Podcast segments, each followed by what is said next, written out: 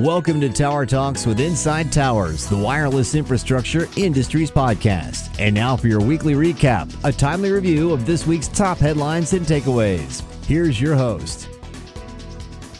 Welcome to Inside Towers Week in Review. I'm Leslie Stimson, Inside Towers Washington Bureau Chief. With me are John Celentano, our business editor, Sharpe Smith, our technology editor, and Jim Fryer, our managing editor. So, John, you had an adventure this week at Metro Connect. Tell us about it. Uh, yes, Leslie, I sure did. It was uh, actually kind of nice to get down to Florida and, and enjoy some warm weather uh, uh, while the rest of the country was in a in a deep freeze. But um, Metro Connect is an interesting conference. This was the first one of the year that uh, we'll be attending. it's not a trade show per se. It's really a, uh, an opportunity for companies in the digital infrastructure business. I mean, by that I mean tower companies, uh, fiber uh, operators, data centers, uh, edge compute um, uh, folks uh, have an opportunity to meet with and uh, network with investors. these are private equity investors, different investment funds from small and large firms alike. So. Um, quite well attended. Uh, this is um, what was my second year in attending uh, this session, but um, you know the people that uh, a number of people I I met while I was there said they've been coming for four or five years, and it's grown every year. Uh, I had heard some estimates of upwards of 1,500 people in attendance at this session, so it was uh, uh, pretty active. A lot of uh, a lot of discussions going on, a lot of good presentations. They had a full schedule of um, um, presenters and panel discussions on a range of topics, everything from uh, you know towers to 5G to edge networks and data centers and fiber networks and uh, fiber to the home. So uh, I managed to to get in on a, a, a number of um, key discussions uh, as an observer and a listener, and uh, and I had a chance afterwards to to uh, talk with um, a few of the people that were involved. But um, you know, I'll give you an idea of some of the topics that um, on Tuesday there was a panel I sat in on, and it ran Monday, Tuesday, and Wednesday of this week, and um, um, but it, it, was honestly it was jam packed for the the full session. But um, there was one panel on how do we accelerate 10G to the tower nationwide, and we had uh, reps, representatives from uh, tower operators and uh, fiber companies um, you know, most towers today have at least a, a with fiber to the tower have a, a 1G, one gigabit connection. But with the volume of data, mobile data increasing every year, um, uh, there's a need to to build a bigger pipe to the tower. And now they're talking about 10 gigabits um, um uh, per second uh, or 10G uh, connections to the tower so the feeling amongst a, number of participants was 10G should be adequate for most traffic requirements, even even uh, fully loaded with smartphones connected to the site. But um, uh, you know, we're seeing a lot of um, device, in, Internet of Things uh, devices that are generating um, uh, mobile traffic as well. So. Um, uh, so it's a challenge to get that kind of capability to each tower each tower may not need it, but then, you know, it's more than just running the fiber to the tower. You need to do a lot of work back in the core of the network. So that was an interesting discussion. Um, we did have a presentation on Wednesday from April McClain Delaney, who's the Deputy Assistant Secretary of Commerce for Communications and Information at the National Telecommunications and Information Administration, better known as NTIA. And she talked about um, all the good things about um, uh, the benefits of, uh, of uh, digital uh, infrastructure and connectivity and closing the digital divide and enhancing Americans' international competitiveness.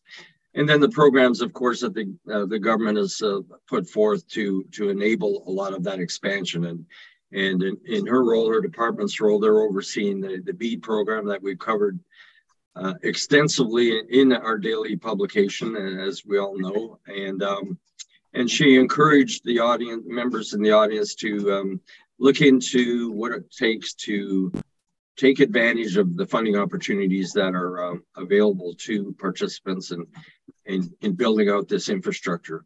Interestingly, and we we debated this a little bit uh, ourselves uh, as to the stance that NTIA uh, is taking, where it seemed they were favoring more of a fiber um, led deployment uh, versus um, taking advantage of or using fixed wireless access. She stated that they, the NTIA is looking at all and every uh, proposal to deploy um, either fiber or or wireless, as the case may be in given instances. Uh, we'll have to see how that plays out, but um, um, as a spokesperson for for the NTIA, um, she clarified uh, something that had been on our minds certainly, and we've uh, as we've talked about as to what position they're taking, and uh, she seemed to to more or less leave it open as to what technology solution would be adopted in in any or many of these proposals. Uh, we heard other other conversations and other panels talking about uh, the need for uh, increased collaboration across vertical markets with the the carriers, the suppliers, the end users in terms of uh, helping to accelerate 5G across the country. And then, um, you know, other discussions regarding data centers and how data centers become become can become more energy efficient. You know, data centers are power hogs basically, and uh, they need a lot of uh, power to run the the equipment. Then they need a lot of power and and, and water to cool the equipment, uh, the servers in the data center. So. Um, uh, interesting discussion around that and, and possibly how data center architecture needs to evolve to be more application oriented and less of a just a, a you know a property that uh, stores data and, and crunches data. But um, you know, overall, it was a, a, really a productive conference. I think the uh, the attendees at large came away with a, a positive outlook for the uh, digital infrastructure business in 2023, and uh, and for uh, a few years to follow. So we, um, yeah, I'm looking forward to the, the next set, next year's session as well. I think it'll even be uh, bigger, and uh, and certainly these kind of sessions bring us up to date in terms of what's going on in the industry, what the outlook among the the various players are, and and more importantly, what what the investors feel about um, uh, this this business. So uh, I think the takeaway is that it's positive, and we're going to see uh, continued. Um, investment in this area for uh, the next several years at least. Well, thank you for that comprehensive uh, coverage. It sounds like it was really worthwhile going there. Uh, so from our part, uh, yes, it was. Um, you know, made a lot of people. But by the way, we get a lot of positive feedback about what Inside Towers is doing. Just about everybody I, I spoke to, and some I didn't know, they said they knew me. But when we exchange cards, they said, "Ah, yes, we get your stuff. We really like it." So I, I, I think um, you know, for for us, we're, the feedback is uh, uh, we're doing some good stuff, and and it's appreciated uh, um, by the the people in the business. All right. Well, so this week, the Biden administration stopped approving licenses for U.S. companies to export most items to Huawei. Uh, Huawei has faced US export restrictions around items for 5G and other technologies for several years, but there was always an exception. Um, for example, Qualcomm received permission in 2020 to sell 4G smartphone chips to Huawei. A Commerce Department spokesman said officials continually assess our policies and regulations, but they didn't want to comment on talks with about with and about specific companies. Of course, Huawei has long denied that the US government claims that its telecom equipment could be used for espionage by China. A source told Reuters that US officials are creating a new formal policy of denial for shipping items to Huawei that would include items below the 5G level, including 4G items Wi Fi 6 and 7, artificial intelligence, and high performance computing and cloud items. Bloomberg noticed, uh, noticed that US officials are at an early stage in these talks over Huawei, with any decision potentially to be made in May. Sharpe, what are you going to talk about? Well, Leslie, a uh, couple of things came onto my radar uh, screen this week, uh, looking at uh, the European uh, Union and uh, their proposal they've been sitting on for a while um, to require uh, tech companies to pay for the uh, uh, the growth of the internet, and um, it's something that's been proposed over there, but they uh, have brought it up again, and it's a uh, it's a fair share vision with with from the EU's executive committee where they look at the large tech companies, you know, folks like uh, uh, Netflix or uh, Alphabet, aka Amazon, um, and you know the folks that are streaming videos, providing very data data heavy services, which are really you know driving the um, the the fiber deployment at this time. And uh, so their idea is to, uh, is to help pay for uh, uh the traffic that they generate. And um, the, uh, this comes from Bloomberg, the original news, and uh, 9 to 5 Mac, another publication, reported that they sort of, I guess, backed up the, the possibility that that you know folks like uh, Netflix could be you know on the on the hook for uh, for for some of this development because uh, when the pandemic was in its early stages, the uh, the EU looked at uh, looked at the tech companies like Apple Plus and those folks and uh, and required them to um, to reduce their bandwidth uh, in order to uh, reduce the strain on the internet. So uh, uh, I think I think they watch things very closely. I think they hold held they hold people accountable, and uh, uh, there's also been some lawsuits against tech companies that have been successful over in the EU. So this could this could be something that that goes through. So that was one of my uh, one of my articles, and uh, the second one is uh, uh it's it's kind of whimsical, but it's it's uh, I guess it's only whimsical if you uh, if you're a Star Trek fan, Leslie.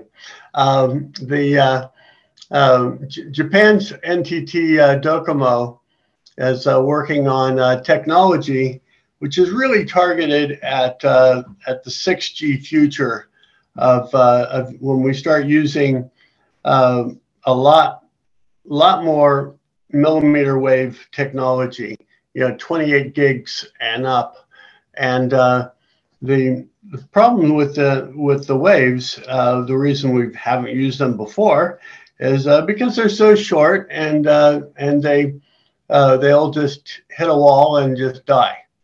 Um, so the uh, this piece of technology that uh, that uh, NTT Docomo's uh, developed is a uh, it's a it's a piece of film that you can you can stick on a on a window and and take basically um, it's it's got something called a meta a meta service, meta surface on it, and uh, it's a design that you can't see. You know, you can see out the window windows fine. It looks like a piece of uh, plastic on the window, so it, doesn't block the view at all. But uh, it takes um, um the uh, frequencies, the the the RF waves that are maybe are being developed from uh, from from a trans, transmitter inside a building and will redirect them outside to a, to a dead spot that you want to uh, uh, to hit. And uh, so, um, in essence, what what they're doing is they're they're they're trying to figure out how to uh, to make these these RF waves, which are non-line of sight, uh, or I guess I'm sorry, they are uh, they're line of sight. You know, if you can't see the transmitter, you're not going to get the, the signal. And what this does is uh, it allows you to uh, redirect these frequencies, these waves, and uh, uh, allow them to uh, to provide non-line of sight uh, coverage. So little things like that. I think it's going to be you know a lot of uh, it's going to take a lot to make the, this these RF waves usable. So, but little things like this are are are a step in the right direction. It, it looks to me like so. interesting news, things that maybe maybe not on our radar screen right now, but uh, uh, eventually when we get to 6G and or 5G evolution and then 6G, um, these will be uh, will be very important. Thank you, Sharpe. I especially was interested when you invoked the cloaking technology in your story. So don't get her started, Sharpe.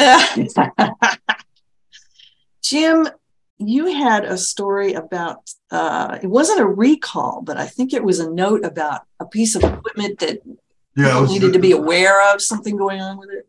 Right. It was uh, under the category urgent notice, so they were not saying this is an urgent recall or a stop stop use, but stop use nonetheless. Um, and we like to get these out as soon as they come across our desk and. Um, this one was certainly no exception. It was earlier in the week. Um, obviously, you want to get the details, check our January 31st issue uh, on, on this, but uh, a uh, hoisting grip, pre-lace hoisting grip, and some other items uh, were um, were deemed uh, unusable. And uh, apparently, there was some incident involved, which was not explained what the incident was but we were told there was there's an ongoing investigation as to the the failure of these items. Uh, these are uh, um, called Match Masterline Classic Hybrid 12 by 24 items. Um, and uh, I know uh, Huber Sooner is a, is a big supplier of these, and they were the ones who um, did the right thing by by making the announcement and um, notifying their all their suppliers and notifying the media uh, to that they had ceased distribution on the the pre-lace hoisting grip used in the installation of Master Classic Hybrid 12 by 24 products. So, like I said, you can get a, get a full list of what those products are in our January 31st issue, or you can contact uh, Huber+Suhner contact their their website, and uh, they should have a notice of it as well. So um, yeah, stop uh, stop using those things, and um, we will continue to uh, try to get word on on that out uh, whenever we whenever we get them. Um, a lot of times they'll be accompanied by a stop use notification.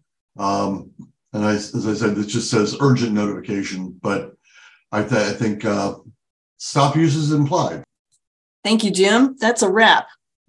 And thank you all for listening to Inside Towers Week in Review. For a complete rundown of all the week's stories, check out our Saturday edition. We'll see you in a week. Thank you for listening to Tower Talks. To subscribe to our podcast, our daily newsletter, or use our other industry resources, please visit InsideTowers.com. Until next time, you've been listening to Tower Talks from Inside Towers, the wireless infrastructure industries podcast.